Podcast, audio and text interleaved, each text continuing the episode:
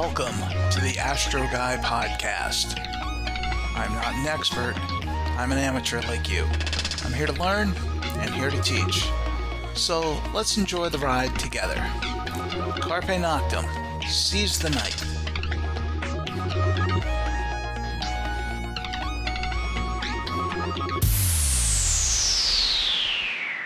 I'm your host, Wayne Zool, and this is the Astro Guy podcast.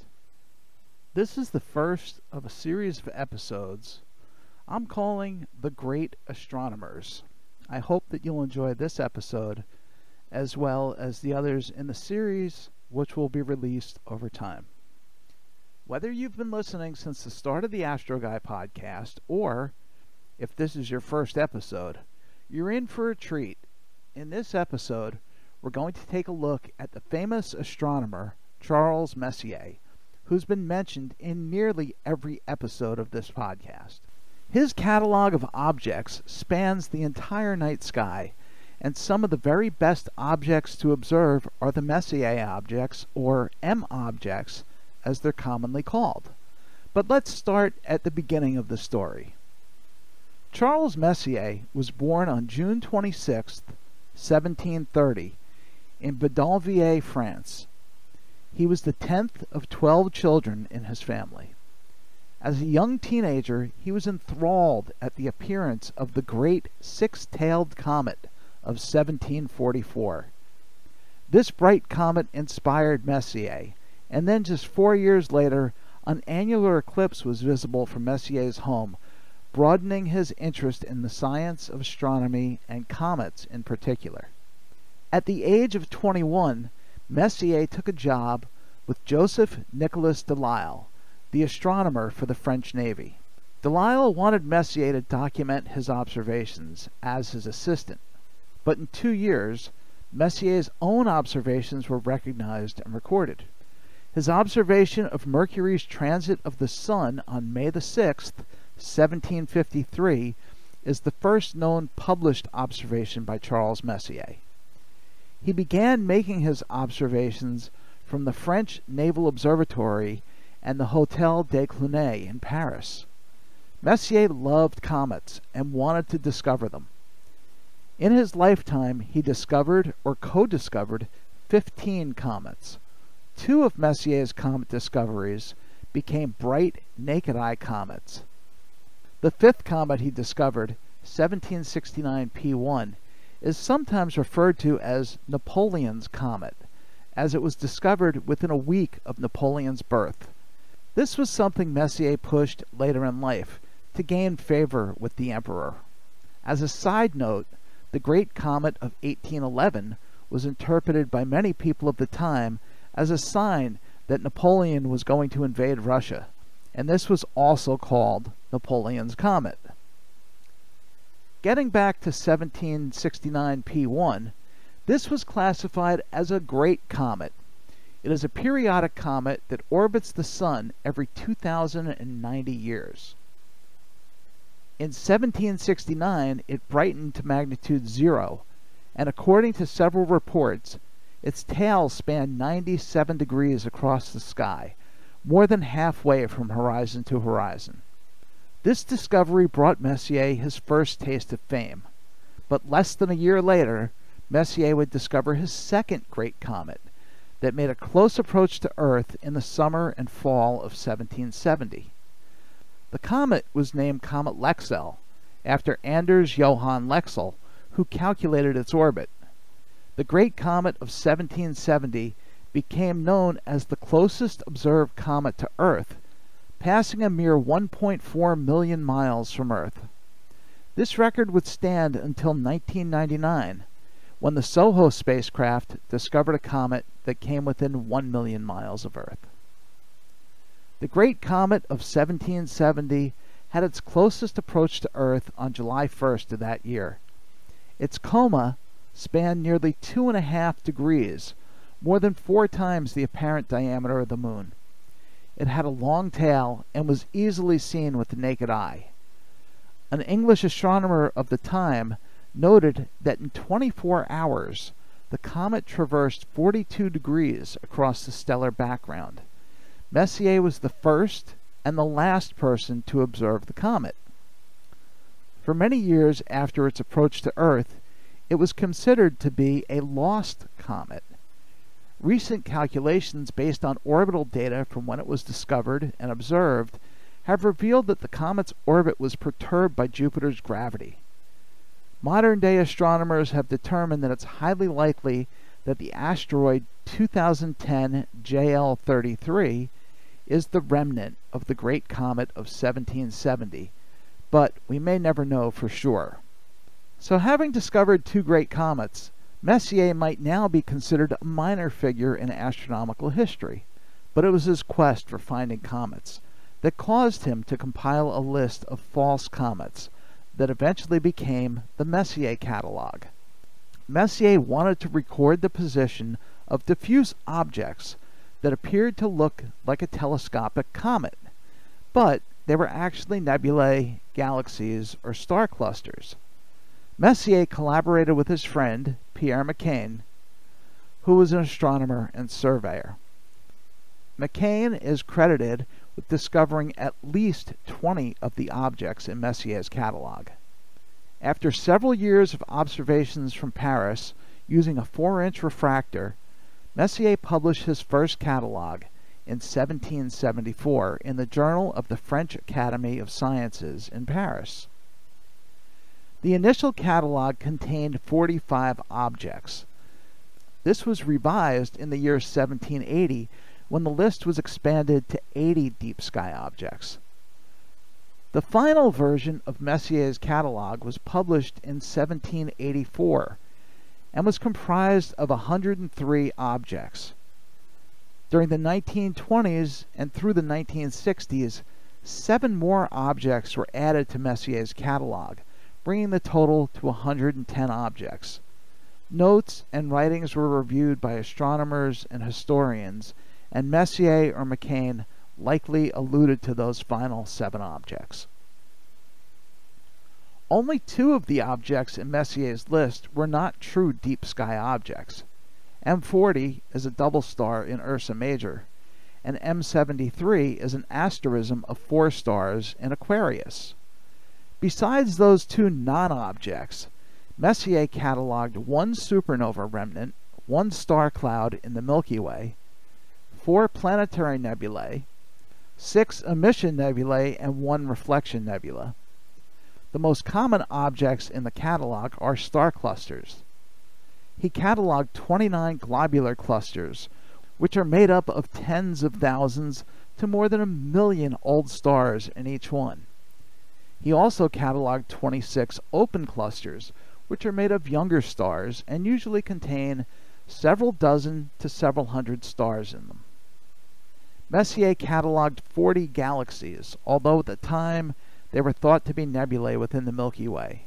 It wasn't until 1924 when Edwin Hubble was able to prove that galaxies existed beyond the Milky Way. Without going through all the objects in the list, we'll touch on some of the more famous M objects in the catalog. Going in numerical order, we start with M1, the Crab Nebula in Taurus.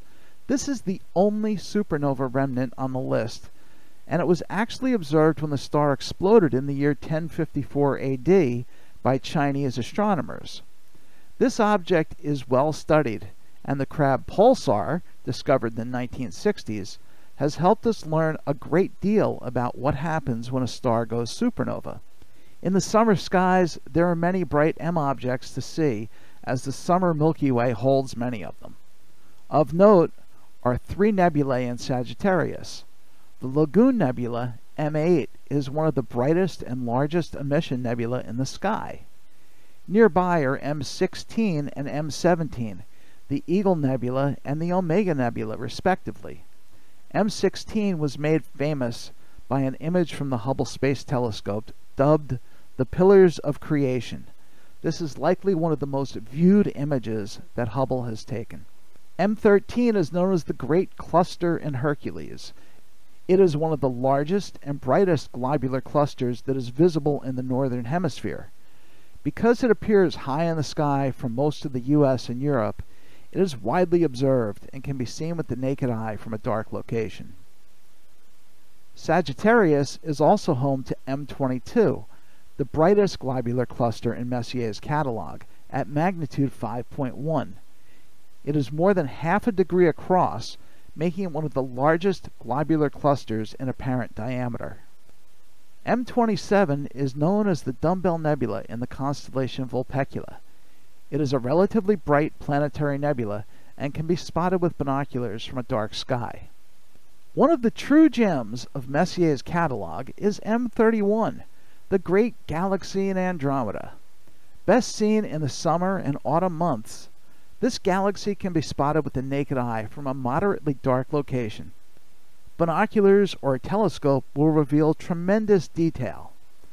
M32 and M110 are considered to be satellite galaxies of M31. At only 2.2 million light years away, M31 is one of the most distant objects that you can observe with the naked eye. M42 is the Great Nebula in Orion. It is part of a large structure of emission nebula and is easy to see with the naked eye as a fuzzy patch in the middle of Orion's sword. This is one of the few deep sky objects that you can observe color with, provided that you're under a dark sky and you're using a large telescope. You can photograph this nebula with a camera on a tripod. Set the ISO to 1600, you can play around with that, and open the shutter for anywhere between 1 and 6 seconds if you're using a 50mm lens. You'll be surprised at how much more the image will show, and you should be able to easily pick up the reddish hues of the nebula. M44 is the Beehive cluster, an open cluster in Cancer, and is large, bright, and easy to see. But the brightest open cluster in the night sky is the Pleiades M45 in Taurus. This cluster is easy to see even from a moderately light polluted location. I live about 17 miles from New York City, and I can easily spot M45 from my yard. In binoculars, this cluster will reveal several dozen member stars. It is a joy to observe. M51 is the Whirlpool Galaxy in Canes Venatici. This galaxy is what many people think of when they hear the word galaxy. It is relatively easy to see in a small telescope, and in a 4 inch or larger telescope from dark skies, you can make out the spiral structure of the galaxy. M57 is the famous Ring Nebula in Lyra. This bright little object is a remnant of a star that has gone nova, making it very similar to M27 in its formation. Yet because of our perspective, the two objects look completely different. Ursa Major features M81 and M82, Bode's Galaxy and the Cigar Galaxy, respectively. They are easy to spot in the same binocular field. In a telescope at low power, you can see both of these galaxies in the same field, as they are about half a degree apart from each other in the sky. M82 is also the closest starburst galaxy to Earth and has been studied very closely by astronomers. M101 in Ursa Major is known as the Pinwheel Galaxy, and one look at it explains how it got its name. Under a dark sky, you can spot M101 in binoculars, but in a telescope at low powers, it reveals its spiral nature. It is one of the finest examples of a face-on spiral galaxy. The last object from the list that we'll talk about is M104, the Sombrero Galaxy in the constellation Virgo. Glowing at ninth magnitude, you can spot M104 with binoculars from a dark location, but observing it with a telescope will show the dark dust lane that bisects the galaxy, giving it its name. This is just a sampling of some of the best objects in Messier's catalog. There are a few nights in the year in late March where you can try to observe all of them in one night. I've tried it a few times, and I was able to log more than 90 of them in a night. But these gems deserve a longer time in the eyepiece so that you can study and enjoy them. Charles Messier died at age 86 on April 12, 1817. He is buried at the Père Lachaise Cemetery in Paris. There is a crater on the moon named for him, as well as the asteroid 7359 Messier. Do you have a favorite Messier object? Let us know what your favorites are. We would love to see any pictures or sketches of M objects that you've made. Well, that's all for this episode. Thank you so much for tuning in, and I hope that you found our time together to be fun and helpful. If you have questions or episode suggestions, please email us at astroguypodcast at gmail.com or leave us a voicemail at 973 404 0380. If you're not already a member, please join the Astro Guy podcast group on Facebook.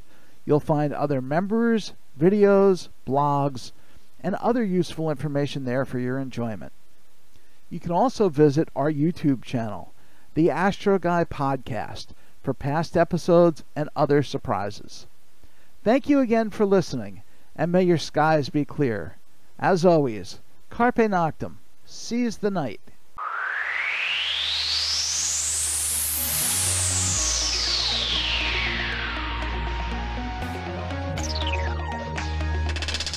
I'm Wayne Zool, and this was the Astro Guy Podcast. Thank you for listening. As always, your questions, comments, and suggestions are welcome. Keep wondering. Keep your eyes on the sky. Have fun. Carpe Noctem. Seize the night.